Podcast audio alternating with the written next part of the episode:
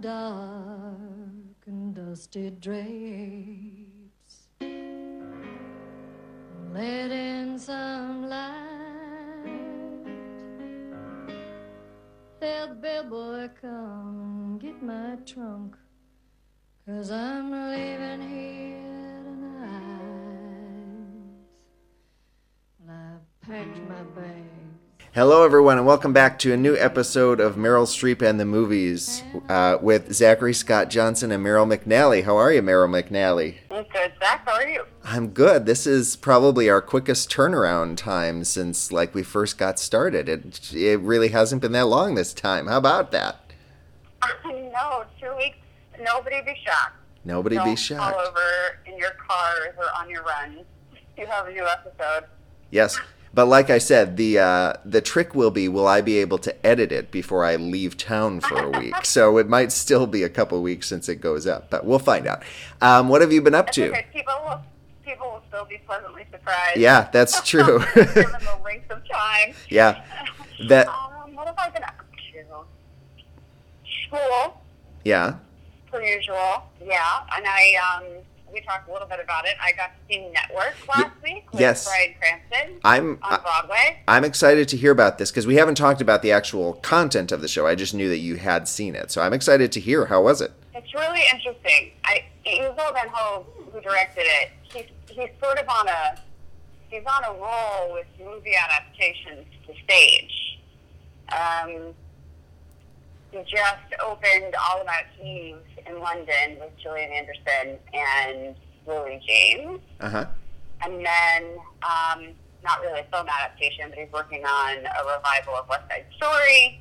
He's a very interesting director. Interesting. Really, really fascinating. Yeah, he um, it is visually stunning. I really haven't ever seen anything like it, and that there was so um, there's so much media on stage.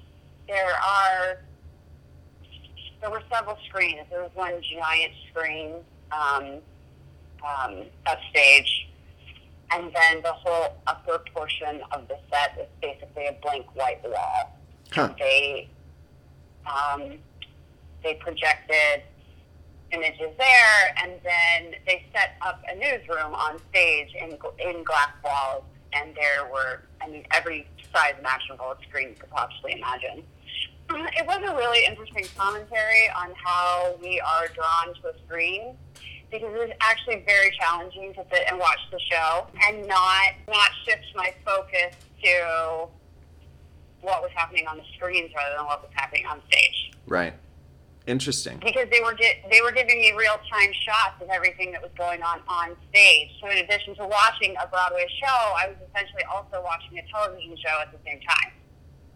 It was it was very fascinating, but it is it is a very faithful, um, a fairly faithful adaptation of the classic film network. Um, and Bryan Cranston um, plays Howard Beale. Nice. He is a powerhouse. Yeah. He's phenomenal. Yeah. Yeah, if you go to see it, you're you're going to see him. And the cast was star-studded. It had Tatiana Maslany from Orphan Black and Tony Goldwyn, fantastic actor. It had it had a great. And then I realized Nicholas Guest was in it as well. Um, uh, Christopher Guest's brother. Oh, nice. Yeah, it was a, it was a really great it was a really great cast. Um, it was just stunning, Nice. stunning. Nice. Did the was there an audible reaction at the uh, I'm mad as hell and I'm not going to take it anymore? I mean, do they do the actual line? Oh yeah, they do the actual line. That scene is just incredibly intense because he's, um, you know, he's coming to a newsroom. He's totally, essentially lost his marbles. He's just, and um, you know it's coming. Bryan Cranston's so captivating. Um, it was interesting in the second half of the show. They did a lot of audience work to like have the audience, you know, Howard Beale's TV show, and they'd like rev up the audience and get us to shout, "I'm mad as hell," and I don't want to take it anymore. But it was very like I don't like group participation like that. Yeah. So I just felt wildly uncomfortable. Okay. But there was there was quite a lot of that. That moment was brilliant, though. I think what's, what's great about Bryan Cranston is, well, one, he's just a powerhouse, but two, he's not um, he's not copying anybody else's performance. I mean, he really owns it in his own right, and it's uh, whew, yeah, it was intense. Nice, nice. I I actually just finished binge watching um, Breaking Bad again. I think it was my third time through um, the the whole thing. I think it was the third. I, it was one of those situations where I think like really two and a half. But um, yeah, I mean, he's nobody needs to be told how incredible that show is, but it really is so layered and so like there are just things that there are four or five moments throughout that show that will just stay with me forever, like things you can't unsee, and um, Yeah, you know, just amazing moments that if you get to watch it with somebody who's not seen it before and you know those moments are coming, there there's just like nothing better, you know. Um, yeah. so anyway, um, nice. Have you seen anything else of since we last talked? Anything else that's worth discussing? I've been on I've been on a documentary kick, and uh, I'm listening to I'm listening to a new podcast called The Dropout about um, for the Dropout. It's about Elizabeth Holmes and Theranos, Okay. um, and the sort of falling the the falling from grace. She was um, Theranos was a you know multi-billion dollar startup company in Silicon Valley healthcare, promising new, you know, blood test technology that they just couldn't deliver on. And she just built an empire on a lie and kept going. Huh. And it, I mean, 13 years. Wow. She's she's a couple years younger than us. She took a couple classes at Stanford and dropped out and started this company on an idea that wasn't actually possible with the technology we have right now. And she crafted a public image for herself, um, essentially based on Steve Jobs, and managed to get people to donate billions or uh, invest billions of dollars in her company. See, Uh, to the point where they opened up stores in Walgreens. They op- opened up quote wellness centers in Walgreens all over California for these blood tests that didn't exist. this the the fraud kind of stuff is the stuff that actually blows my mind in the true crime Yeah. genre. It's just we I watched one on Netflix the other day. I can't remember what it was called, and I don't think it's one of the more popular ones, but it's this woman who basically stole millions of dollars from her from her town and she had like this whole side gig where she owned hundreds and hundreds of horses that you know she showed professionally and all of this she had this like total side hustle that nobody knew about but she was embezzling from the city that she worked for as like the the city clerk or something and embezzled just millions and millions of dollars and it took years before they caught her. And it's that sort of stuff that i'm like how is that stuff happening? I mean like it just doesn't make any sense. Like it, it's so strange the dichotomy that we have at this point and the people Yeah. who get away with it just it's like limitless. It's so crazy. So It I don't know. and I think, um, well, particularly with people like Elizabeth Holmes, like who are essentially sociopaths, who don't have any uh, empathy, not Right. in the way that we do. Right. I mean, they just don't have any qualms, and they are so. But the, here's the thing: is that they are so dedicated to their lie that I think they believe it.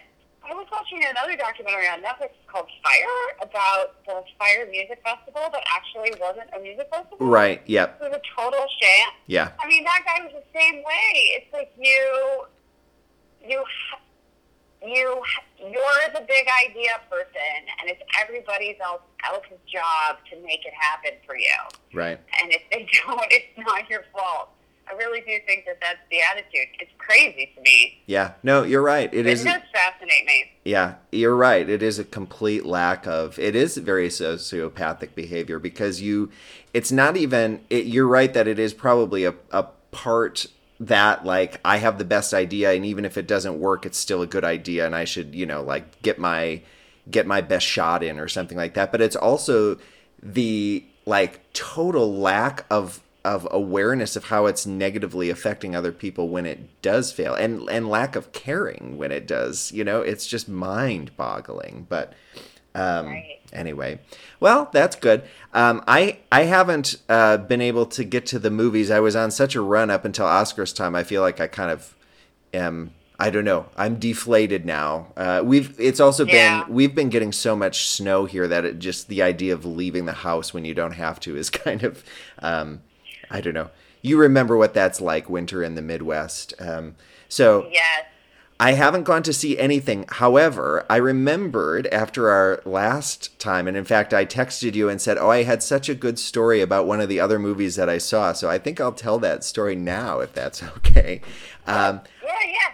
I went to see the movie Widows when it came out, which you and I had talked about a couple episodes ago, how excited we were. I think you had seen the trailer and were really excited for uh, Viola Davis. And um, so I went to see it, and it turned out to be one of the strangest movie going experiences that I've had in a while. So No, what happened? it was it was a movie pass situation. So um, I'm going to say things that if I, I might get my movie pass card taken away from me or something. I'm not supposed to say this, but I kind of don't care because I'm just about done with movie pass at this point anyway. Um, so I think movie pass.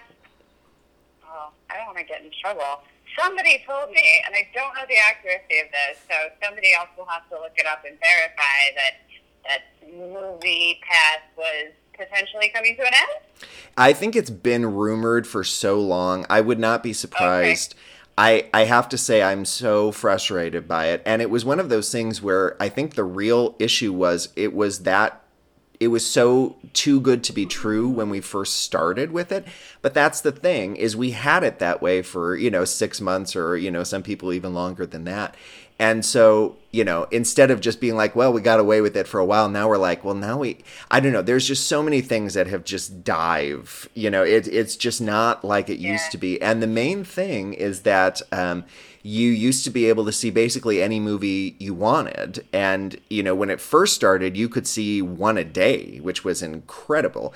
Now you get to, now you get to see something like, I don't know, three a month, which is still fine. You know, most people don't go to the movies more than that anyway. So that, I get it. You know, they were going to lose money, they were going to hemorrhage money at that point. I kind of get that side of things. However, with that, they also started telling you what movies you could go to. So on any given day, you might have one option and it's not a movie you necessarily want to go to. And in fact, there are some days when I click on it and there are no options. It'll just say there are no screenings available in your area today. Well, why am I buying this thing? You know, like what is this? Yeah. so why I'm talking about that is because uh, part of part of the reason that this experience ended up being kind of negative was I said I was going to see a different movie, and I snuck into Widows. So it was, which hey, we've all done it. You know, I'm not the first person to do that. It is what it is. So the problem was it was a reserved seating situation and it was a very full theater okay so it like i walked in and basically the entire like back section was full and so i was like okay i'm gonna have to sit in the front row. Not ideal but i'm just gonna suck it up and do it. And i sat right in the middle of the front row. And Okay. it, you know there's maybe four or five seats on either side of me. Shortly after I sit down, a group of it was like three or four couples, so six or eight people come in, and again they're in the same boat that I'm in. They have nowhere else to go, so I slide down to the end of the aisle so that they can sit together.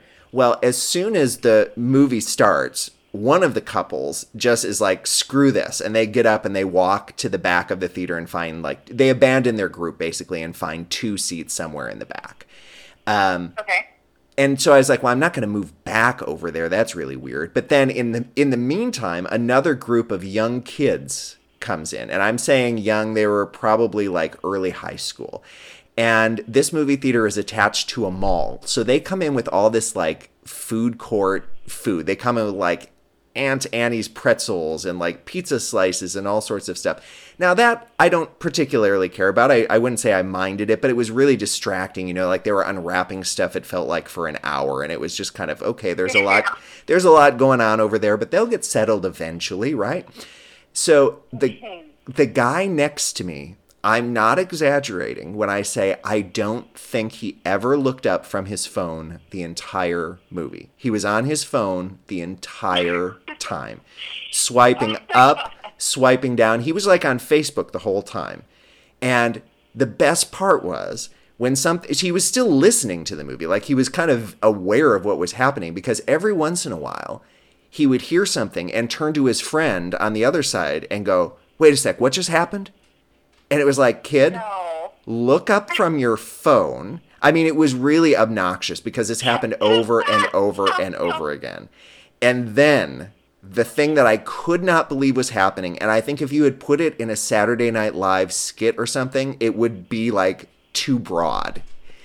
They played um, a, some song in the movie that he got really excited about. So what did he do? He brought that song up on his phone and started playing it from his phone, not in headphones. Like he lifted it up and was like jamming to it while the movie was going on. The same song that had just played in the movie. It was so, so strange. And so by this point, Weird. Now there was a gr- this was a group of them though. There was like four or five of them, and I was there by myself. So I'm like, okay, I can't confront them, and I'm also not really a confrontational type. But I was frustrated, so I just did the very Midwest, like you know, repressed. I got up and I moved over to that seat that I said I wasn't going to move to before. I was just like, okay, I'm not sitting by these people anymore. As soon as I sit down, there was a twist in the movie, and the guy behind me, as soon as I sit down, goes, I hate this movie so much, so loudly.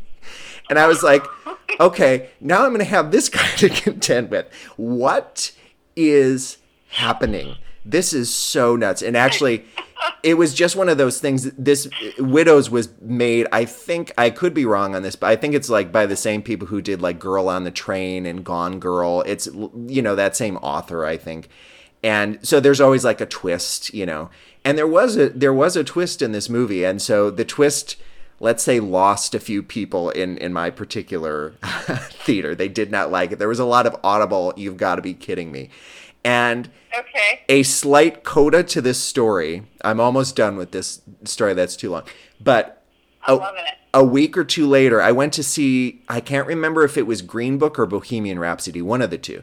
And as I was leaving that theater, there was this again this group of like two couples. Now these were these were older couples. These were like you know uh, probably our parents' age, and they were talking about how much they liked the movie. And I was just kind of hearing what they were saying, and I heard the guy say, oh yeah it's so much better than this movie we saw last week and the other couple goes well what movie did you see last week and he goes i can't remember what it was called but it was it was about these women robbing this bank and it was just so stupid and i thought i kind of liked that movie you know i mean I, I agree it wasn't like the best movie i ever saw but like really people did not like the twist in this movie at least the people that i encountered out and about my in my couple of weeks there so anyway, that's my story about widows. Um, I I just couldn't believe it. Adventure. I couldn't believe it when the guy started playing the song. I thought I was gonna uh, just lose That's my new. mind. That's nuts. That is really nuts. Yeah. I mean, that definitely had some interesting movie going experiences. I remember when I went to see The Wrestler in the movie theater in Albuquerque with my friend Liz. We, um, these teenagers, they were just, they were acting crazy. And it wasn't like, it wasn't a normal teenager crazy. It was, it was some things amiss kind of crazy. And there was this couple sitting behind us, and the wife was, the woman was pregnant. And um, he got so angry at these teenagers, he started crawling over seats to like go after them. Oh wow. He like, yeah, he his temper flared, and Liz and I were like in the middle of it, and we're like, oh my god. Yeah. we like got up and it's very stressful and you're like, this is not what I expected. My body didn't get to come sit and watch a movie. Right. Yeah. Very stressful. Yeah. Well, I think I talked about it when it happened a couple of years ago, but my other favorite encounter, and this happened in, in Arizona when we lived there, was um, we went to see the movie Lawless. I don't know if you saw that. It was Shia LaBeouf Yeah. and um, Jessica Chastain, and um, it was Hardy. Yeah, and it was it was not a very good movie, and um, it one of the things that happened that at the time when it started, I it was another I can't believe this is happening. However, because this movie was so bad, it actually started to become really funny. Was the guy directly behind me would repeat every line that one character had? I can't remember which character, but one of the characters had kind of an exaggerated drawl. And for some reason, this guy behind me thought it was so funny. And so he would repeat verbatim every single line that that guy had in the movie. and, and like I said, super obnoxious at first. Like, again, complete lack of awareness. However, it also became so funny because it was just like the movie was worthless anyway, and it was just kind of like, okay, well, at least I'm getting some Yep. entertainment here from the crowd because wow, this is bad. But anyway, all right, well, shall we dive into Silkwood? Finally, finally, how many how many know, months have we I'm been talking about Silkwood? I can't wait to hear what you So actually many. think of this movie. Um, should we start with the plot? I feel like let's start with the plot in this one. It's a little bit it's it's old enough that if you don't remember it, you might need an uh, a reminder. Do you mind doing that part? No, not at all. Um, me, I'm going to pull this up real quick because I would like to get the facts about Karen Silkwood correct. Um, so Silkwood is um, kind of a biopic. I would say that loosely. Um, about um, Karen Silkwood, who um, worked in a plutonium factory in Oklahoma in the 70s and became a really outspoken union activist uh, because of issues she was witnessing in her own factory. And this film sort of tells her story, um, kind of a personal life story, and then also, um, you know, the union, the union and work environment situation. And um, I, I don't think, I don't think I'm spoiling anything because this actually happened and was a court case went all the way to the Supreme Court. But if you guys want to watch the film and you don't want to know what happens in the end, just turn off the podcast for a second. Um, she actually died under very suspicious circumstances in a single car accident that um, I think most people believe was caused by the plutonium plant she was working at. Yeah, I certainly do. Yeah. Yeah, yeah, so do I, for sure. Uh, Um, yeah. Yeah, no, and one of the things, as long as we're kind of in the spoilery section, um, this is this is jumping way ahead, of course, but um, you know, she is heavily, heavily, heavily exposed um, to to Yeah. radiation, and in fact, I think the real Karen Silkwood, I think I read, I should I should find it again, but I think it, she had something like. 40 times the level that was healthy, you know, that was deemed acceptable, Yeah. something like that. And the thing that really kind of made my skin crawl was somebody a few years ago, so you know, 40 years or so after she's she's been gone, went to her Uh-huh. went to her grave with a Geiger counter and it still Oh, wow. it still goes off because of the radiation. Wow. Yeah, I mean 40 years later in her in her grave, she's still giving off levels of radiation that set off a Geiger counter. I have counter. to, I have to tell you, like on the front end of this, before we really get into the film, um, it's really fascinating to watch this happening in the 70s because I've been reading a book called Radium Girls Uh-huh. um, about the very young teenage girls who went to work in the radium um, radium corporations in the United States painting clock dials. Huh. They were using radium paint to have to make clocks glow in the dark. Wow. And these corporations knew that radium was toxic. And one of the early scientists who had developed the paint to use on the clock had gotten a little bit on his fingertip and he cut off his own finger. I mean, that's, he knew. Wow. And these teenage girls, they were, it was a powder paint.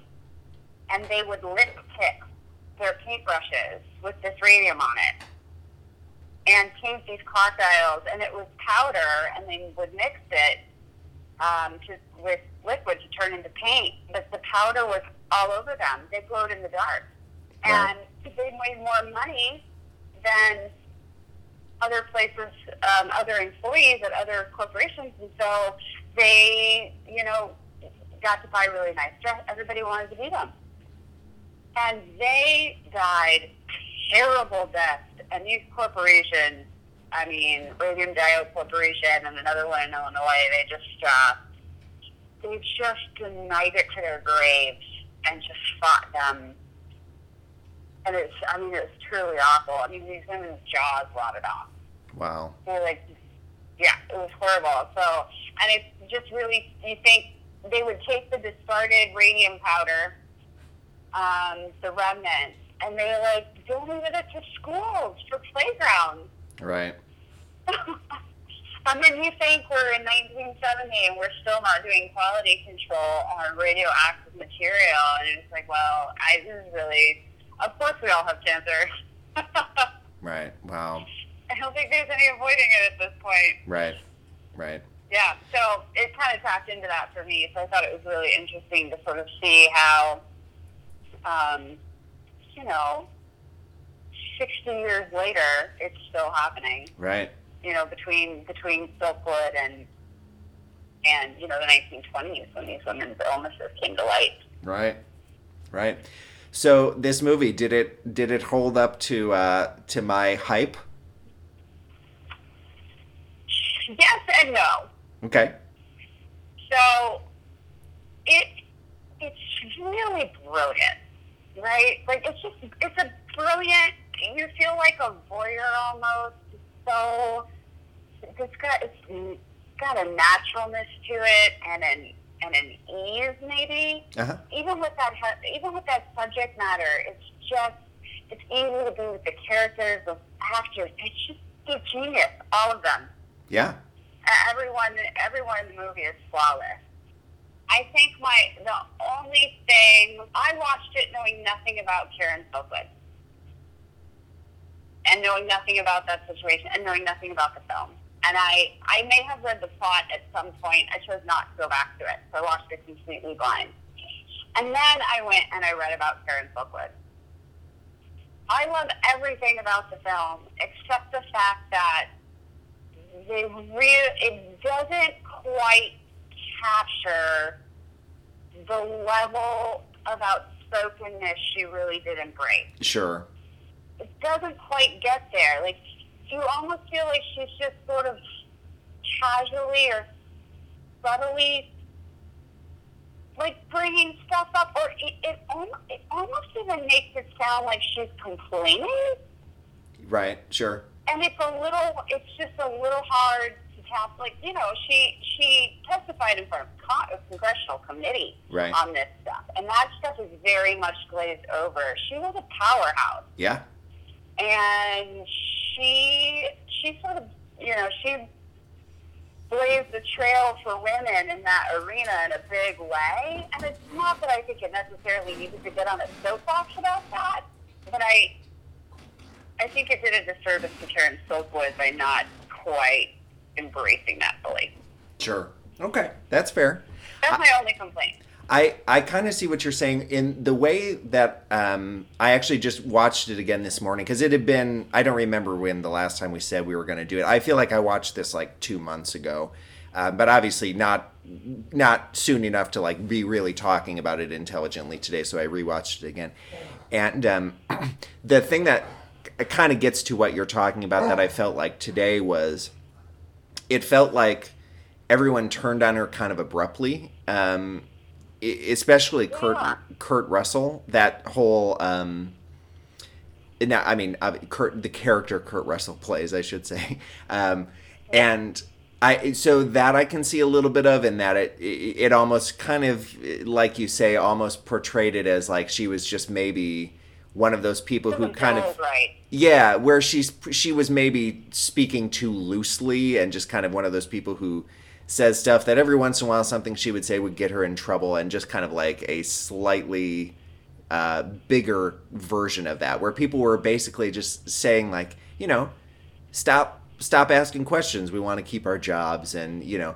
But then it led to you know it, it led to her being broken up with, and it, there was a section of the movie where her her best friend, played by Cher, they are at odds. You know, they're really at each other's throats there for a little bit, and um, you know, so it, there seem to be consequences, and it's almost, um, I don't know, the consequences this time felt a little bit like, well, I don't know, that we did enough to really demonstrate how those consequences came to be and what she was really up against.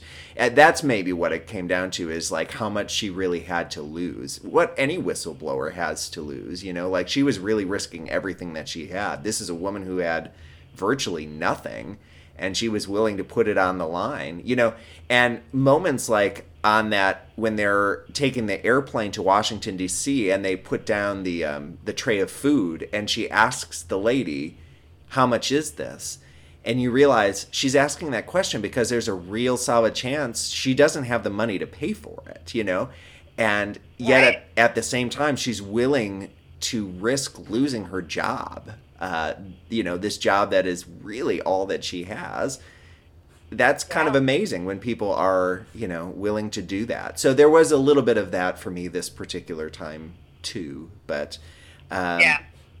but the cast in this movie i think that's what it is for me is like it just you can tell and there are a lot of reports of you know what a what a wonderful work environment it was that she and Cher became best friends and and Kurt Russell got along really well with everybody that was just one of those sets where it was just so harmonious and I really feel like you can feel that you know there's just some oh yeah. there's just I don't know great chemistry between everybody, and I I like the direction in this movie. And in fact, the more times that I see this movie, uh, you know, I don't agree with every choice, but um, and in fact, there is one towards the end. I don't know if I don't know if you remember the moment where Kurt Russell punches Craig T. Nelson. Do you remember Yeah. that moment? First of all, it's a bad. Yeah. It's a really bad punch. It's just choreographed bad. It looks really fake. But the other Yeah. the other thing that happens in that scene that I disagree with is as soon as he does it, he gets in a like, car runs. and runs away like he is so terrified. And I'm like, this is Kurt Russell. Are we supposed to believe Craig T. Nelson could like lay out Kurt Russell? I mean, maybe he could. I don't know. But Kurt Russell had at that point especially like been a giant action star you know like it it seems strange to me that he would run as if he is so terrified of what was about to happen um i don't I know think the character too, up to that point, um, Drew, I think is the character's name, right? yeah Um, the character up to that point doesn't seem like somebody who would run. Right. He seemed pretty grounded. You know, sort of a grounded, take it as it comes kind of guy. right Um, so that it was a little weird, and I I agree. Like it was sort of a jarring moment where you're like, "Hmm."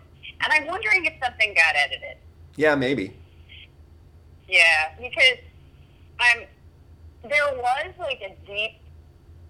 Um, Craig, T. Nelson is amazing in this movie. I love him so much as an actor anyway, but I just he is so phenomenally creepy in the most subtle, sort of terrifying way in this movie. yeah And uh, yeah, I mean, you just for for me, I just I got the sense of um, yeah, physical physical and emotional threat from him. You know, you're just like, oh, this guy is still work. right um, but you don't know why because they never tell you, but it's there and it's hanging there. And um, and I don't know if they were trying to tap into that with that moment, or because he knew he was sort of a company man, that he was sort of running away from the corporation. I don't know. yeah well I don't know. I agree with you. It was a weird moment. Yeah, I felt like the scene with Craig T. Nelson. I mean, there were several. Like you say, he's very good in the movie, and he really is. Like I've seen him in a lot of stuff. You know, he was in Grace and Frankie, and um, he was in that book club movie recently. Um, you know, where he's Is kind he of Grace? He's in Grace and Frankie. yeah, he's on it not for not for all that long. I can't remember if it was season two or three. He had a he was on there for a little bit, but um, and he um you know he's been playing these kind of very light-hearted characters i feel like i've seen him in a lot of that lately but yeah he really is able to play kind of a scary actually you know who he reminds me of a little bit? He's got kind of when john lithgow plays the creepy guy. I don't know if you ever saw that season of dexter where john lithgow was the bad guy but um and he's he's done a couple movies where he's been that way too kind of earlier 90s movies where he was kind of the creepy bad guy a few times but um, he's got that same sort of quality to him you know where it's not that he's so physically overpowering there's just something there in the intensity and the kind of i don't know it's almost behind the eyes rather than behind the body kind of and um, I don't know. So there's there's something there where he really he really does. But the scene that was really effective, I thought, was the scene where he catches Karen Silkwood um, snooping in his office because Karen has seen him doctor some x-ray images. And so she's trying to to basically get those. She's trying to document that for their case for the New York Times. And so she sneaks into his office and is trying to get them. And he's he catches her. You know he catches her opening his drawers and he says what are you doing in here? And you know she kind of plays it off a little bit. And um, i don't know. That scene had a lot of intensity and kind of uh, kind of menace to it you didn't know where it was going to go basically you could see him lashing out you could also see him being convinced by Karen to you know join her. You know it, that I think is an effective scene because it could have gone a couple of different ways and it wasn't really uh, for sure where it was going to go. Yeah, I, yeah, I think you're right. You nailed it. That's why it's so um, it's it's almost stressful to watch because you really don't know which way it's going to go. And you know who he reminds me of with that intensity because it is behind the eyes. He reminds me of Glenn Close in that way. Ah, interesting. That's very yeah, and um, yeah, it does. You, you just don't know. You don't know what he's going to do. Like even in the beginning, the first thing where you meet him, you're like, "Am I supposed to like this guy, or am I not supposed to like this guy?" And you're Right. never quite sure. I feel like this whole cast, you know, we've talked a little bit about the the big three, Meryl, uh, Sharon, Kurt Russell, but you know, this is just one of those casts where almost everybody you see is like just a really like long term character actor. Um, David Strathairn is in there. Fred Ward is in there. I've seen him in a lot of movies. Um, even James Rebhorn comes in later as the Doctor. You know, from from Homeland and so Oh, many yeah. other things. Um, there's a couple others that I'm forgetting, um, but just like really great character actors and actresses. You know. Yeah. Um, who am I thinking of? Um, uh, uh, Josef Sommer was in there as the as the union guy. Oh yeah, yeah. and Silver. Yeah, Bruce McGill. Yeah, it's a really, it's it's a phenomenal cast. You know what I think this movie also does really, really well is it captures um, it captures the look and feel of Oklahoma and southwestern America really beautifully in a way that most films don't. The only um, one of the only ones that comes to mind, I'm sure there's others, but um, is Hell or High Water. Oh sure, Um, yeah. Taylor Sheridan's films tend to capture the Southwest really, really well, like how they really are. Right. I, Um, I was going to ask you about that because the, uh, most of this was filmed in New Mexico and Texas. I think actually most of it was in Texas, but some of it in New Mexico as well. yeah. And you're from Yeah, New no, I- Mexico. Yeah, no, it's dead accurate. Uh, like when she drives to there, there were a couple scenes where they used like green screen for the cars, and it was like, ooh, ouch. That must have been a retake or something. Sure. um, but um, yeah, like when she goes to see her kids in Texas, um, and you see, you know, she's sitting, she's sitting in the kitchen, and waiting for her kids to come home with her ex-husband. And out the window, you can see the oil refinery in the background. Uh huh. I mean, yeah. Yeah. I mean, that's that's a common. It's a common sight. It's you. You just see that. That's the landscape. It's almost flat plains land and oil refineries and rigs and um, and granted, that's the sort of southwestern part Right. of Texas. Right. Um, but yeah, Well, and capture it really well. not to sound completely naive actually but there there was it that thought had occurred to me too because there's been a couple times where um, again with all this kind of snowy weather that we've been dealing with there have been a couple times where i've been thinking about um, so like the other day i had a car that wouldn't start and it was no big deal you know the battery it just needed a jump start. So you know aaa came and it was fine within an hour and i i just kept thinking you know, wow, the, these things are really so much more manageable. So then, like, think of this movie, which again is set in 1974 ish. I mean, that's when the real. Karen Silkwood died, so roughly then. Yeah. And kind of late in the movie, she hits a deer and, Mhm. you know, is just kind of stuck on the side of the road until somebody comes along and can make a phone call Yeah. for her. And that's the sort of thing where it's like, you know, if she had been followed by somebody, you know, like if somebody was actually tailing her in the hopes of doing her harm, or anybody in the, you know, in Oklahoma, in the middle Yeah. of Oklahoma in 1974, you could Oh, yeah. probably have killed her and buried her. And, you know, there would obviously be questions about it, but you hypothetically could get away with it. You know, I mean, like it is yeah. it is a very different world that we're in now and how scary you know again just goes to the courage that she had because she would have known i don't know did you have the thought at all to i just kept thinking in all of the the medical scenes later where she's you know they talk about how sophisticated the machines that they have are in detecting you know the levels of radiation and all of that and i kept thinking boy back in the day you know 1974 this machine like that would have been enough to have them go yeah that's great. Okay i'm good you know? And they would oh, just Oh, yeah. they would have believed it. Now now again today if we had those same machines we would think nothing you know? Like i wouldn't trust those machines. But are are we as equally naive you know so if we could fast forward 40 years from now are they going to look at this technology and go man they really had nothing they thought I. I have my cancer cancer curing pill that I take every morning now. You know, like it's just it's Yeah, well, going back to Radium Girls, they were using radium as they were touting it as like as as a health supplement. Oh yeah. They were putting radium in toothpaste and saying it was great for your health. I mean, yeah, I mean, surely we. I mean, I think science has progressed so much that to some degree we we know more, but there's so much that gets hidden from us.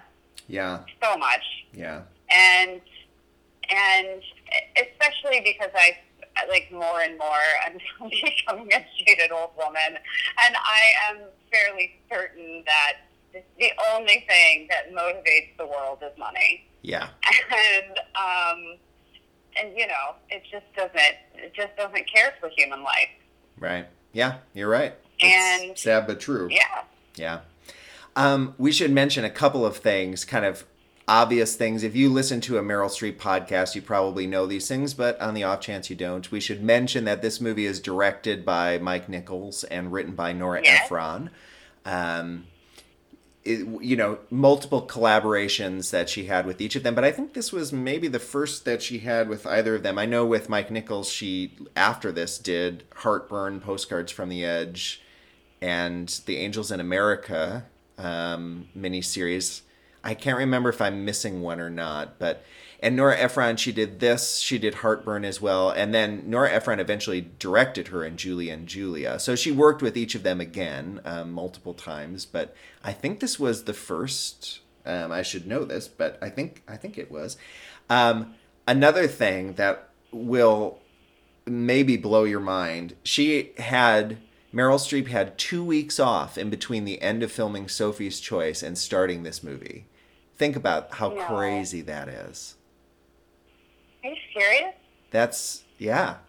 She's completely transformed. I know. Physically, That's like, insane. I mean, it's just amazing. Yeah, if you watch this and Sophie's Choice back to back, physically, it's almost a different person. You know, I mean, like, person. she's so pale and so kind of, um, frail and almost ethereal. yes, in in Sophie's Choice, and in this, she's kind of a badass. How did you feel about that mullet, by the way?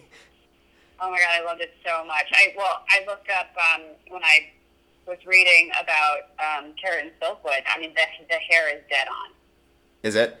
She that- kind of yeah. rocks it. She really, she kind of, she pulls it off. She does. She always does, though. I tell you, I you know what? I think that um, there's something going on in hair and makeup now that is, and I'm not sure what it is. I can't put my finger on it. I know in television it's the use of extensions and that sort of like curled look um, that is making everybody's hair look the same. Hmm. But I think also actors, big actors, are less willing to embrace different hairstyles to be the characters. So, like, for instance, and there are obviously exceptions, but like Julia Roberts, she usually looks like Julia Roberts in the movie, right? Yeah. Right. Or uh, Jennifer Lopez. Right. she tends to have Jennifer Lopez hair in her movies. Obviously, obviously, like it, it takes all kinds, but I don't feel like there's as much. I don't know. Everything just looks so shiny and perfect and expensive. Like even in period pieces that aren't supposed to look that way, and I, it just makes it subtly harder to buy into the story because I don't feel like I'm watching a real human being. I'm watching an actor and a celebrity play somebody. Right. And I can't shake that.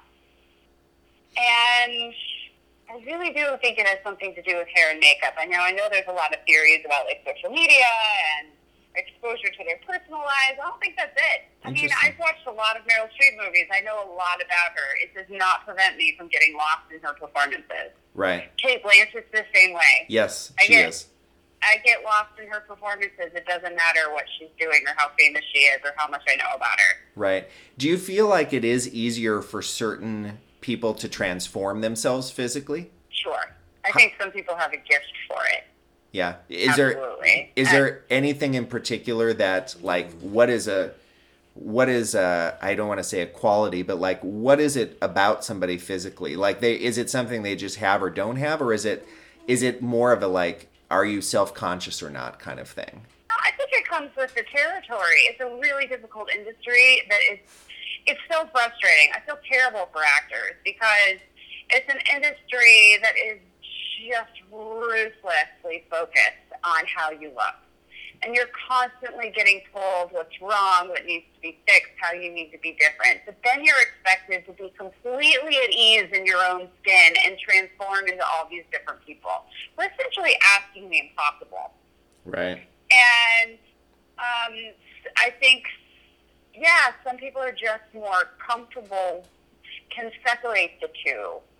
You know, that sort of the sort of being famous and watched and commented on all the time, and then the work. Yeah. Yeah. Um, yeah, Yeah. it's a tough business, man. Yeah, it is. Well, um, wh- how did you feel about uh, Cher in this movie? Probably an unexpected casting choice. God, she's so brilliant. I'm just such a big fan. I think she's a brill- brilliant actor, and I, I really always have. But I think it's because I grew up on Moonstruck, Uh, and I love it so much. It's in my top ten for sure. And um, and then obviously I saw Mermaid. She did a um, oh, she was Mussolini. yep. Yep. Yeah, and I and I hadn't um, masked, of course. Yep. And she's just she's so watchable. She's so good. Yeah, she really is. She's so good. I think of the movies that I've seen her in, I feel like this is maybe her most transformative performance. Um, I feel like she Yeah. really kind of and it's it's very early in her career. I think before this, she had she had made that Robert Altman movie, Come Back to the Five and Dime, Jimmy Dean, Jimmy Dean. But uh, this is one of the first like dramatic movies that she had made. Maybe one of the first movies at all that she had made, and um, you know, I think like really demonstrated her chops right off the bat. You know, really, um, really is so good. She told a really interesting story. I'm fairly certain it was about this movie. I'm gonna look it up real quick. Um, where um, she she was in LA. I can't remember where she was. So I know that she went to go see a screening of Silkwood. And when the credits rolled and the name Cher went on the screen, the audience started laughing. And she was in the back of the house. And she was like devastated. So she went out and she called somebody mm-hmm. and they and they told her, This is Cher, they're laughing now, they won't be laughing at the end of the movie. Actually, I've heard that too. I don't think you're telling that story wrong. I've heard that. Okay. Yeah, and I just thought, can you imagine? Right. Can you imagine being in the back of a movie theater and having a crowd laugh at the mention of your name in a serious film? It would be devastating. Right. And she's so good in it. Yeah, well, and that's the thing is there had to be a second half of that where you know everybody walked out going, "Oh my God, can you believe Cher?" I also, I mean, I guess it was a different time. You know, this movie came out in 1983. I don't know. There's part of that story that is almost um, strange to me in the idea that people would go to this movie not knowing that she's in it. Uh, But that I guess it is possible back in 1983 that you might not know. You know, and now it feels like I don't know. It's so rare to be surprised by something like that. I feel like we go Yeah. w- the movie the the trailer gives everything in the movie away at this point anyway so it's kind of like movies it's hard to have a good surprise in a movie at this point um, i feel like Yeah. i feel like the days when you could get away with movies like you know the usual suspects or you know what what were some other movies that had like giant twists there was one where they asked the audience not to give away um, the ending to their friends to like to not talk about it for a couple weeks. I can't remember what that was, know. but you know what I'm talking about. No way about. out had a big twist. Yeah. Yeah, yeah, and so I don't know. Movies like that are just kind of done with for the most part. It's re- it's really rare because it, we just know so much about it. Ev- You know, there's so much access to everything. But, um, but yeah, I think she really I cemented a solid career for herself. It really her movie career has been interesting to me because it's she did so many movies in the 80s and then you know she did do Tea with Mussolini which was in the 90s but it seems like she really kind of stopped after that and I can't imagine that it was she wasn't getting work or offers. I it just seems like maybe she just kind of lost interest or something. She doesn't make very many movies. No, she doesn't. Yeah, I think her music career too is priority. I'm sure. Yeah, yeah. But kind of interesting that uh, things went the way they were. I don't know the fact that um, I actually was just watching. This movie was nominated for I think four or five Academy Awards, um, including you know actress for Meryl, uh, supporting actress for Cher, uh, Best Picture. I think Best Director too. Um, and it didn't win anything at the Oscars, but the one thing it did win at the Golden Globes was Best Supporting Actress. And so I actually just watched Cher's speech. And um, Oh yeah. two things about it. I'll actually put up the audio at the end of this episode, but two things about it. Do you know who presented that award? No. No. Our old friend uh, and friend of the podcast, Lesley Ann Warren, presented to. Really? Yeah, she presented it to Cher. It was Lesley Ann Warren and Jeff Bridges were the um, presenters of that award, and it was kind of fun because when Jeff Bridges is the one who opens the envelope, but Lesley Ann Warren um, kind of sees that it's Cher, and you can hear her say, "Oh yes," you know, she gets excited that it was Cher that won. Um, That's so so when Cher comes up, it really is kind of a, a a flustered speech. I don't know if she really wasn't expecting to win, but she she gets up there and she says something to the effect of, "Oh, I can't think of anything to say. You guys just look at my dress for a minute and I'll think of something." Which is kind of that's a very Cher thing to say. But you know, she thanks her like, you know, she thanks Sonny, she thanks her parents, she thanks her kids. And when she thanks people from the movies, from the movie, she thanks Meryl Streep and says, Meryl Streep is the best friend that I have ever had. And then she says, um, and I also want to thank Kurt Russell, who really is a big idiot. So I, I don't know. I thought it was kind of interesting that they really, like the three of them, really, really did get along. You know, Kurt Russell is on record saying that working with Meryl Streep is one of the highlights of his career. Uh, you know, like they really just got along so well. She's um. If there is a picture of an actor next to the term working actor, I feel like it's Kurt Russell. Really? I feel like he's so. I feel like he's wildly underrated. He's really brilliant in this movie. He is. And, um, you know, he was such a cute kid actor in those Disney movies. I- don't know. Did you ever see him in the Disney live actions when he No. Kid? No, I, I did know that he was in those, but I, I don't think I ever saw him. Not that I remember anyway, but I did know that that's how he got his start. Yeah, he's charming as heck, and he's made. I mean, he's made some super quirky decisions, right? Yeah? Um, but yeah, and you know, one of my other favorite movies is actually Tombstone. Oh, sure. I I love it, and um, it was interesting because there are a lot of rumors that he he essentially directed the film. Well, that um, Val Kilmer's in that one, right? Yeah, Yeah, and Val Kilmer is like notoriously difficult, so there might have been something there. Um, I think Val Kilmer is one of the people who's actually talked about it openly that Kurt Russell directed it. I think um, they had their director. I'm going to tell this wrong. I'm sure somebody somebody can fix it. I'm full of these today. Um, I, I think they lost their director really late in the project, and um, I'm I'm not positive there's an actual person connected with the name associated with that film, the director's name. Huh. I can't remember, but I think I think Kurt Russell stepped up and did a lot of the work, but didn't want to carry the burden of picking up a production. You know, he just didn't want it associated. He Sure. didn't want to carry the weight of the show, Sure. um, and so I think he did a lot of it. I one of the reasons I love it so much is because it's incredibly theatrical. It it almost feels like, even though it's a film, the way it's costumed, the way the story arc is, it feels like a theater piece to me. Interesting. Um, and so I go back to it a lot. I love it. It's very, yeah.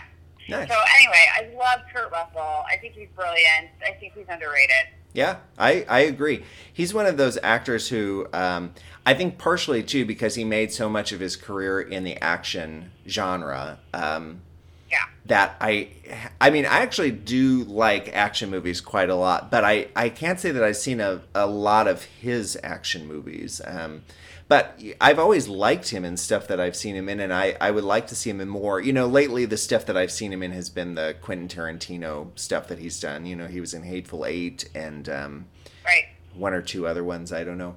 But um, that's kind of the stuff that I've seen him in. He's been doing a lot of it seems like westerns and that kind of stuff lately. And and Mhm. I don't know, was he in any of those Expendables movies? Seems like it maybe. I don't think so. No, I don't know.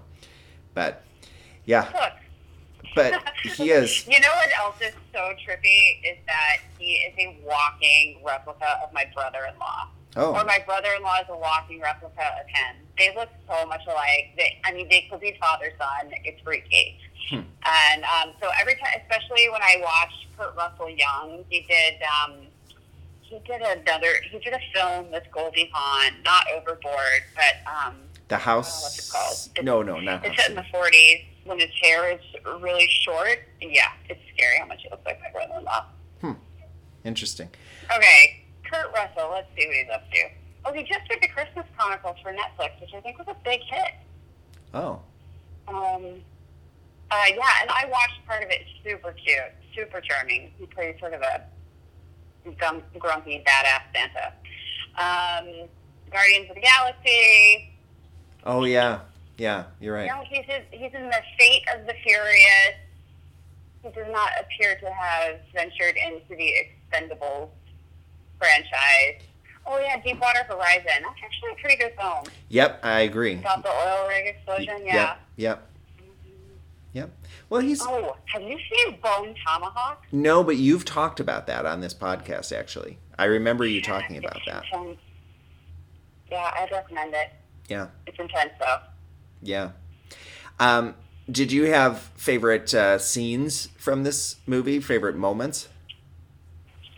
I think my favorite um, moment is Meryl Streep and Kurt Russell are sitting out on the porch, and it's it's it's basically the moment they break up, even though that's not said. And she, I can't remember what she says to him. She essentially asks him to care. You know, why don't you care? Yeah. And she gets up and she walks inside, and he's sitting there, and he says, know, give me a problem I can solve. Yeah. Yeah. and I'm not sure that's how he words it, but it's like, um, you just know that moment when you're so overwhelmed and you can't, it's just too big for any one person to tackle. Right. And so you just become resigned. I mean, these poor people, they need their job. Right. So, okay, I might get cancer 10 years from now, but I'm getting a paycheck now, and what am I going to do about it? Right. I can't fight the man. Right. And that's so sad. It's just so sad. Yeah, so that moment, Yeah. that moment really struck a chord with me. Um, what else? Oh, the scene on the porch with Cher and uh, Meryl Streep, where Cher's uh, girlfriend is found after her husband, Mm-hmm. and Cher's crying, and Meryl Streep sings her lullaby. Yeah. This is maybe the the first uh, movie where Meryl sings too. Actually, um, Amazing Oh. Grace. I think maybe. I don't remember her singing before Yeah. this, but um, and actually, it's one of those things. Again, once you if, if you see this movie multiple times, because Amazing Grace comes in a couple of times throughout the the movie, but the last five minutes or so of the movie, not that not even that long last two or three movement minutes of the movie um, basically there's the last scene that she has on the porch with kurt russell and then she gets in her car and is going you know she's going to go meet with the new york times reporter. And i'm telling you as soon as they start playing um, amazing grace again. And as soon as it, it it like that's one of the moments where once you've seen the movie a bunch of times you know it's coming and you're like no don't play it. You know what it means when they when that Yeah. song starts playing. And um, I it's so kind of interesting to me that the the way really that they choose to end the movie was so they the last scene that she has with Kurt Russell, you know, again, they don't know that they're saying goodbye forever and you know, she just thinks she's going to I think she's actually going to a meeting and then to get, you know, and then to the New York Times re- reporter or something like that. And um so she pretends to flash him. She's fully clothed, but you know, like she opens her jacket and pretends to flash him.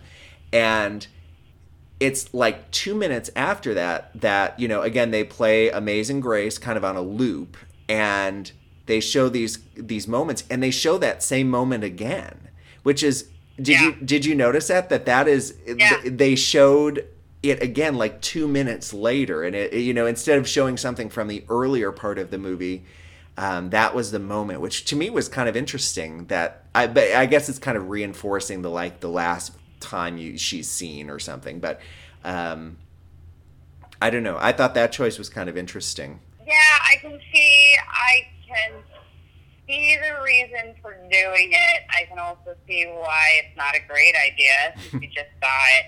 I also think um, what I'm sure worked in 1983, which is this this slow sort of montage with the sad song, slow motion thing. Um, it's it's a little harder to have impact with that now because we're so used to seeing it. right right Um, and so I didn't feel the emotional impact of that like I wanted to. And I do think that's just the sign of the times. Yeah I've just seen I've seen it done so many times, and I and I, I just think that was it. Like I'm sure if I had seen the movie in 1983 in the movie theater, I would have been bawling my freaking eyes out. right i do think i do I was moved by the movie. Yeah. it wasn't like it was a flaw in the film. Right. I agree with you. There are those movies because I've had that happen. Um, I'm sure you have too. I'm sure our, all our listeners have too. Where if you see a movie in the theater and it gets you, you know, whether you actually cry or just are, are deeply moved by it, but then you watch it again on on DVD or whatever format, and it's not quite as um, moving. You know, there's something about it Yeah. because it's on on video, and you're not like investing hundred percent of your attention to it. You know. Um, Right. there is a difference there right Oh, can I talk about one of my favorite scenes? It it got Yeah. me it got me today. Um I always liked this scene, but I don't know why it stuck out to me today. I'm curious if, you know, if you remember this scene having just seen it one time. Um when she is first back from Washington D.C. and they are somewhere where they're showing pictures um projected and she's sitting next to Kurt Russell, who is her, you know, her boyfriend in the movie, Yeah. and there are these pictures of her there with the Union guy with his arm Yeah. around her, and they look like a couple. I love Yeah. her acting in that scene so much because you can see so much on her face the like this doesn't look so good. Uh oh, this is gonna be a problem. You see Kurt Russell kind of remove his his arm from her shoulder. You see her not panic, but you see, I mean, like you can just see everything kind of on her face. It really is amazing. And my favorite moment in that whole thing is she kind of checks. Somebody says something and she kind of uses it as a reason to laugh and kind of turn to him to kind of gauge his reaction. Like, oh, are you going to laugh too? Kind of give me a clue that everything's okay here and you're not mad at me. And he doesn't. And then you kind of see her turn. You know, I don't think she bites her lip necessarily, but she does something where it's like, you just, it's, uh, to me, that scene totally was rejected. yeah. That scene is Yeah, just so brilliant. yeah, it's she's so good in this movie. I don't know. I just love her performance so much in this movie. It's such a like it's it's a Meryl we haven't seen before. It's like kind of a, a naughty character, you know, like I, I that's a not a great word, I suppose, but like, you know, she's kind of mischievous, she's kind of um you know, she's she's a prankster, she's you know, just kind of a, a full of life person and um Yeah. it's such a kind of loose performance, but then you also get to see this Meryl that we we do come to know. This just like can act her ass off. Um, so I don't know, seeing seeing both sides of that in the same movie to me is just amazing. I don't know. I just love her performance in this. Almost wonder if coming off of Sophie's Choice helped her. Probably. Because I, I mean, it's so intense and it's so. Um, I'm gonna try and think of the right word. Uh, Not academic, but I mean, it's heavy duty. It's it's heavy duty work on an actor with the accent work and and the content. Not that this it isn't, but it's I think a little closer to home in terms of just who we are as modern women. Sure. I almost feel I almost feel like Karen Silkwood is probably easier for her to tap into. It Probably felt really good after coming off of something like Sophie's Choice. Yeah, which is which is kind of an interesting to say because it's not exactly like a um, you know, it doesn't end so happily either, but there's something about it that um, is like you say, it probably well, it was probably nice to speak, you know, like herself essentially again and Yeah. um yeah, I don't I agree with you. I agree with you. Oh god, the shower scenes when they're scrubbing her down. Yeah. Oh, I know. and and her acting afterward just just it's so interesting because you know you know she didn't really get scrubbed down, but she just captures that that sense of just being raw, Right. um, physically and emotionally, just totally raw and spent. Right. This movie marked uh, a three year run for Meryl, which is actually her longest run, where she was nominated for Best Actress three consecutive years um, for French Lieutenant's Woman, then Sophie's Choice, which she won, and then for this one for Silkwood. So, um, you know, I mean, like she really was reigning the Academy Awards in the early 80s. Because by that point, remember, she had also just won Supporting Actress in 1979. So in between 19, Oh, yeah. in between 1979 and 1983, well, I guess it would have been 84 that she would have been nominated for this. But um, it, yeah, I mean, like she owned the Oscars for those, you know, seven, eight years, whatever. That's kind of an amazing run. Cher was not allowed to uh, put any makeup on, which uh, I guess she had a she had a problem with, and she kept trying to to cheat. But uh, Mike Nichols would come and he would like rub his hands down her face to see if anything would come off on his fingers. Oh, that's funny. And so one time she like curled an eyelash or, or curled her eyelashes or something like that, and uh, Mike Nichols said, "Don't do that again." And she said, you know, he said it gently. He wasn't mean about it, but she was like, he, I also got the point. Like, don't, don't do this again. You know, this is not, this is not Cher that you're playing. This is somebody who would not look a certain way. So, um, So funny. I wonder if that inspired at all the scene where the scene where her girlfriend puts the makeup on her and she looks like a well, Kurt Russell so she looks like a corpse. yeah, Her girlfriend's a makeup artist at the at the funeral home. For Right. those who haven't seen the film, and she she does cheer up, and the, the makeup is actually truly bad. I do kind of wonder. could be. uh, Could be. Um, one thing to note is that, um, oh, speaking of Dolly, uh, Lily Tomlin auditioned for the role of Dolly too. That would have been interesting too. I think Cher was the right choice. It would have, you know, I love Lily Tomlin. Lily Tomlin is another one of my all-time favorites, but um, I think Cher, Cher was great in this movie. I don't think that was uh, a mistake. You know, yeah. um, no, definitely not. one of the things that I thought was really interesting was because this was based on a real person and based on a real case, how careful they had to be script wise about the accuracy of everything with that with the company because you know they could have very very easily been sued for basically anything that wasn't factually accurate. So they you know really went to kind of extreme lengths to make sure everything was factual That factual. actually could explain why we didn't get more cooked material in terms of what she was discovering and when. I mean, that makes a lot of sense, actually. Right. There, I do. There is this sense that they're they're like walking a fine line, or like trying not to point the finger at anybody in Yeah. the film which you know, watching it now, you're like, shouldn't we be pointing the finger a little bit more because I'm pretty sure they're up to no good. You're telling me they're up to no good, just not in so many words. And so, yeah, that was sort of a question mark for me, but that would make total sense. Interesting. That's interesting that you had that impression that it didn't feel like they were um, that basically that I don't want to speak for you, of course, but like the that you Yeah. you didn't feel necessarily like they really uh, went after the company as much as they could have, right? No, I, let me put it this way: it was very clear the company was up to no good, but it wasn't clear how. Oh, they sure. don't, they just don't go there. Right.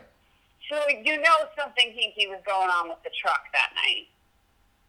And you know, you get snippets of it, like the showers aren't clean, and, but, you know, employees were stealing those plutonium pellets out of the company on a regular basis. There are a lot of theft going on Right. according to what I've read. That doesn't ever get mentioned. Like, the, they really don't put a spotlight on that company. Yeah. Not really. Yeah. It's very, um, it's all like between the lines. Yeah. Well, and I, I agree with what I think you're saying too, which is, I mean, they could have, and probably if they had gone the route of not making it the actual company, you know, if they had just said inspired by true events and kind of like changed the names and all of that, um, they probably could have gotten away with making them much more menacing than they, you know, than they are in, the, in the movie. But yeah, they they really did have to be careful because it was a company that still was, you know, in existence, Yeah. and so they had to just make sure they weren't Sued for everything. But I actually really want to read that Supreme Court decision. Um, I'm going to track it down and and uh, read it before our next podcast. nice, I am curious about it. nice. Um, I'm curious. I'm curious on what grounds it made it all the way to the Supreme Court. yeah, Um, That's Yeah. big deal. Well, and they eventually, the company eventually settled with Karen Silkwood's kids. Mhm. Um, they made, I Yeah. think the initial settlement was for like 10 million or something. I don't have it in front of me, but No, so the original verdict was, I think, ten thousand, and then ten million in punitive damages, and the Court of Appeals overturned um, that judgment and gave them five thousand in actual damages, and then eradicated the punitive damages claim, and that that went to the Supreme Court. I'm not sure. I'm not sure on what grounds. That's what I want Ah. to read. And then um, they reinstated. I read that they reinstated the verdict. I don't think that's actually true. I think they remanded um, because then the company settled for I think 1.3 right. 1.3 million. Right. That's that's the With the part that I knew too. That that's what they eventually got was 1.3 million. But yeah, you're right. I'm not sure how it kind of all shook down in the in between time. I'm I, I imagine that uh, litigation probably took quite a while to to get through. Oh yeah. But um, yeah, interesting. Well, uh, I have my lists. We were talking ahead of time. You don't have Yeah. your your lists, but um, so without being officially on the record, where would where do you imagine this will rank for you? Do you feel like this will be kind of top third, middle third, or bottom third? I don't. I don't remember. I think we've been ranking the movies and then her performances. Right. Um, and I think as of right now, my top performance, my favorite performance of hers is actually Julie and Ju- Julia. Okay. I think I have her. I think so. I can't remember. This is definitely in the top five. I got to take a look at my list, but I, I like. I would definitely. I would even maybe put it at the top. I really love her in this. Yeah. Um. So it, it lived up to the hype you gave it. Well, good, good. Um, I'll I'll run through my list here. I'll just read them Okay. down, and then um, I'll put them in the show notes for the for anybody who's that interested in them as well. And then, like you say, hopefully um, you'll have the opportunity to you know one of these weeks get yours in there too, just so we can have kind of a comparison in there. Yeah. Um, Just to fill everybody in, when I moved to New York, I didn't I didn't bring the list with me. It, it got lost. It got lost in the craziness. So I've I've got to go back and we have an episode somewhere yeah. where I've listed them. I'm Yeah. go track it down. Yeah, it fell off the So, truck. It fell off the truck, but Yeah. something's got to, right? Um, so currently, I think I counted them just a minute ago, and I think we've done maybe 22 movies.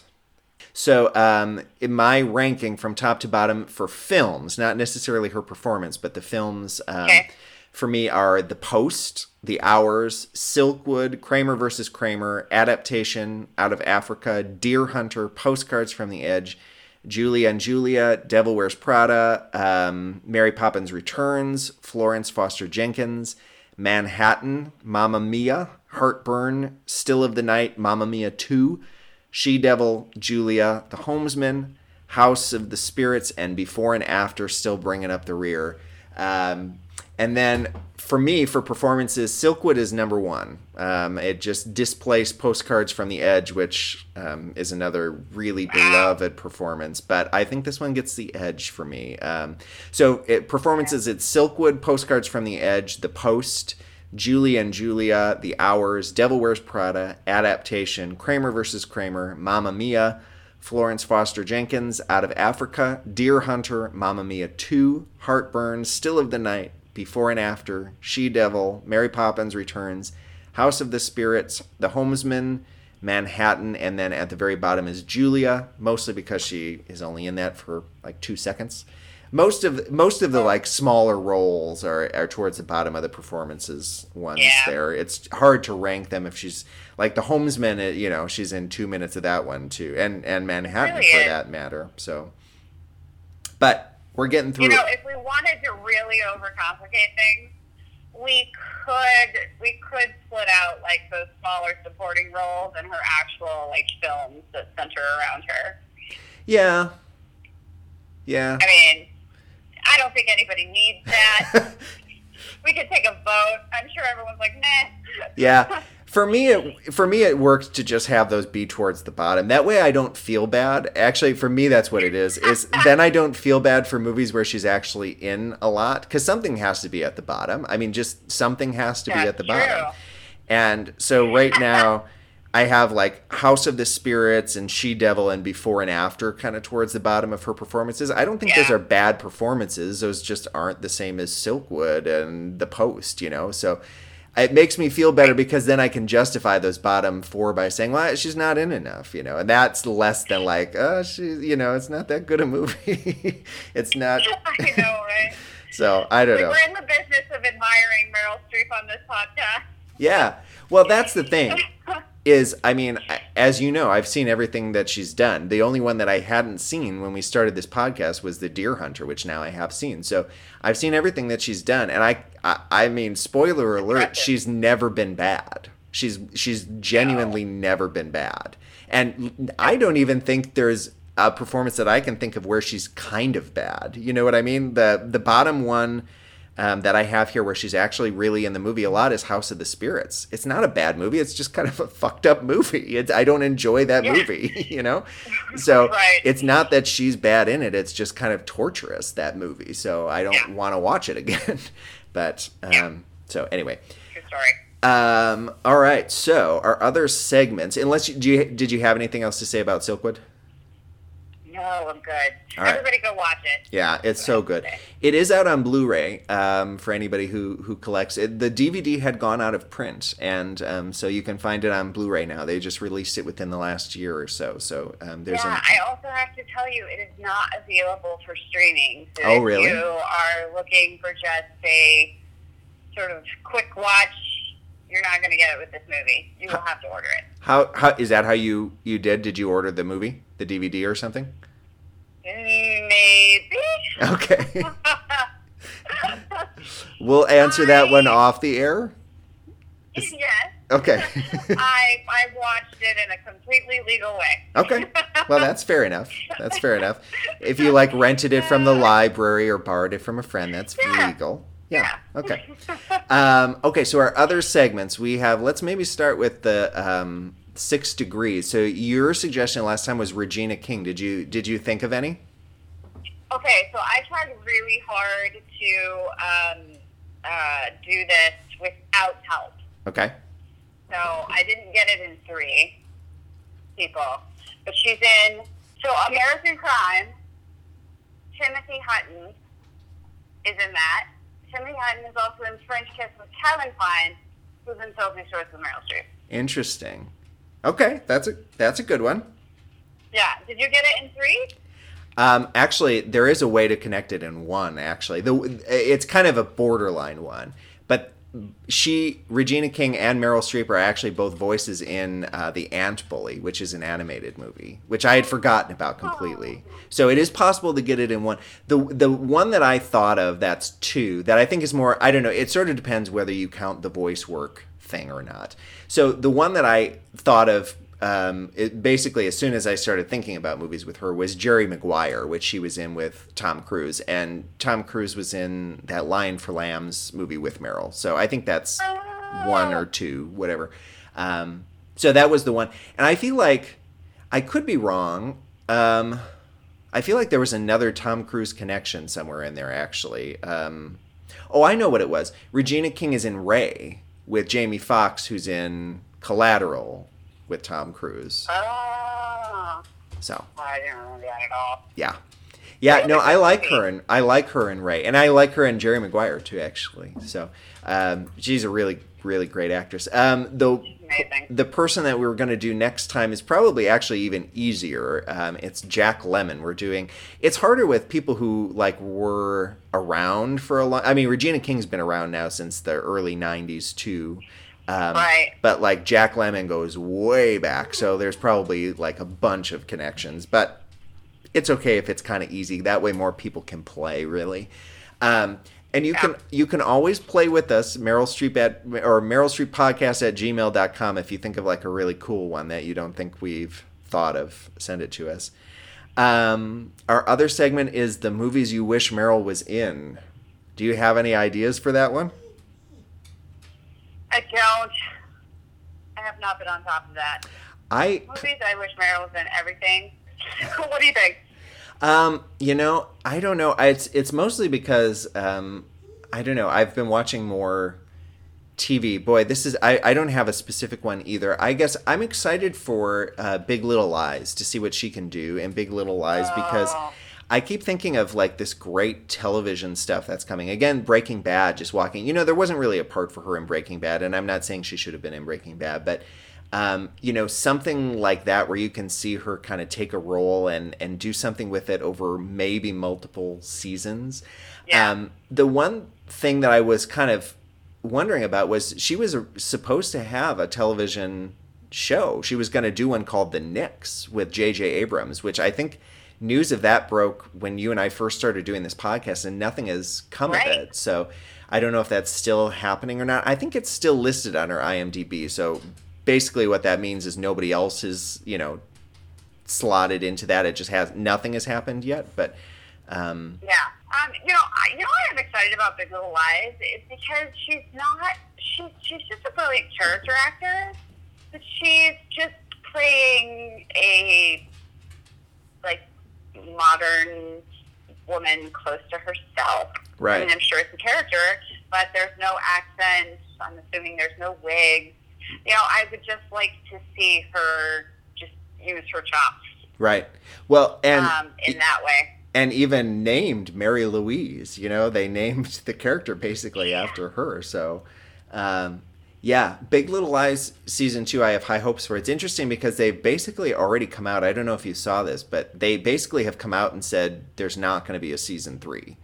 Um, which, to be fair, I think they also said the same thing about season two when they first did it. I think they were like, this is a limited thing and then they after it was a giant hit they kind of came back were like okay maybe we'll do another one so i'm not it's not really impossible but they were they basically have come out this week and they're they're starting to do promo for it and um, i saw a thing saying that um, you know don't get your hopes up for season three there are no plans right now to do season three so um, that probably was I a need to rewatch it. yeah, I do too. Actually, before before season two, which I think is in June, maybe that they're doing that. But um, the other thing I'm curious, just to kind of wrap up here, the um, I saw this article. Uh, I can't remember if what it was, but they were saying that um, you know Oscars are coming up. Is it next Sunday that they are? It's like a week from tomorrow, I think. Yeah.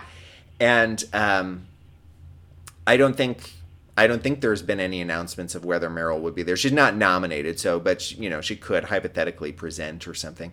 And they were saying that um, she would be an ideal person to present the Best Picture. That she and Jack Nicholson would be, um, you know, basically they said Jack Nicholson's been able to do that a whole bunch of times. They said he he's done it like six or seven times, but Meryl has you know presented a lot of other awards, but never the Best Picture, which is kind of the the biggest award of the evening. So yeah, there's something there.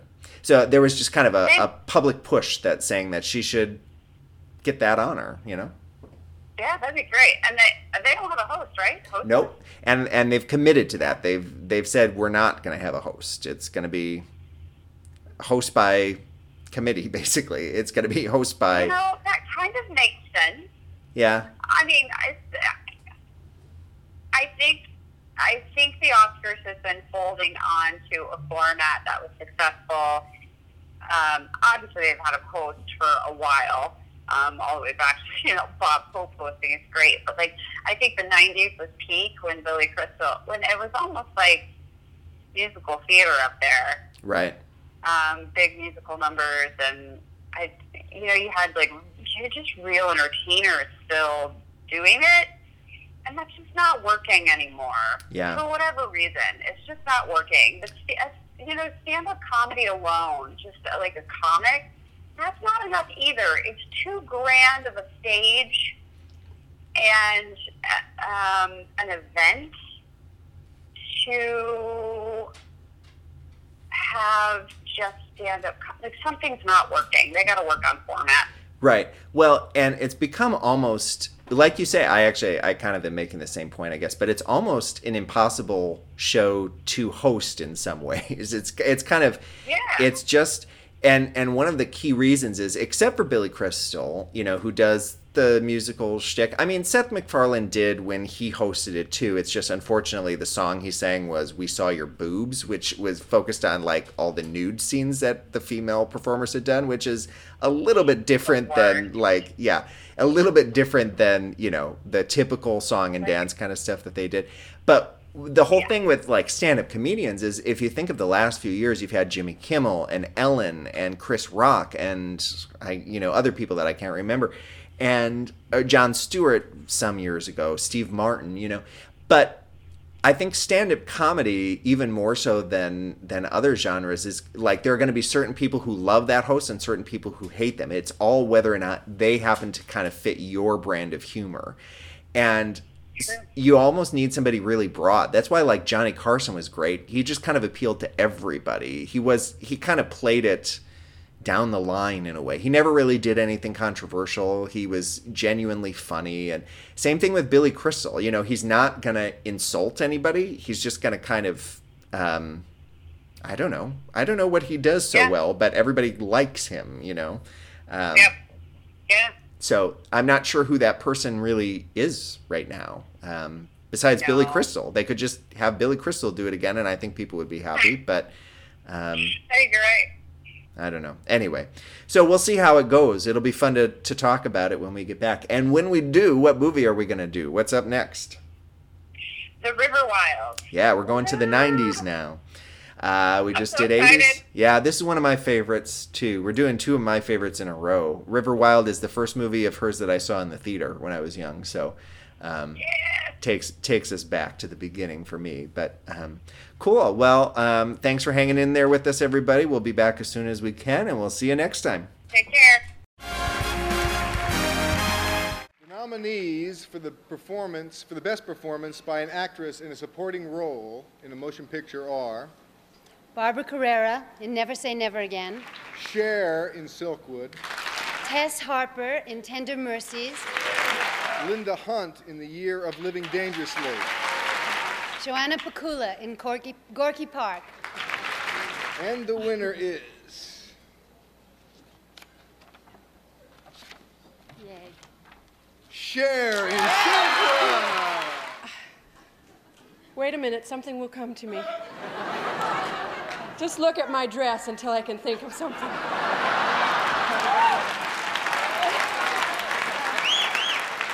I would, uh, I would, um, I would like to thank uh, my mother and I would like to um, thank Sonny and I would like to thank my, my children uh, for believing in me when when all you Hollywood moguls wouldn't give me a job. and